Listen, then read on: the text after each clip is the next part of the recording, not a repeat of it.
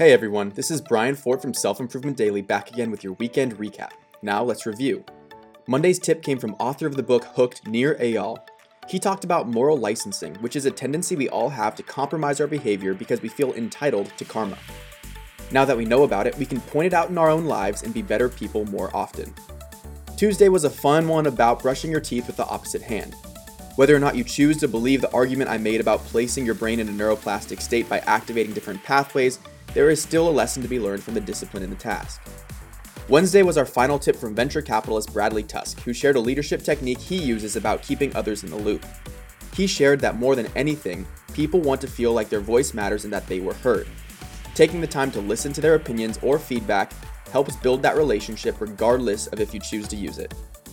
Thursday, we went back to Power of Positivity for another quote Give thanks for a little and receive a lot.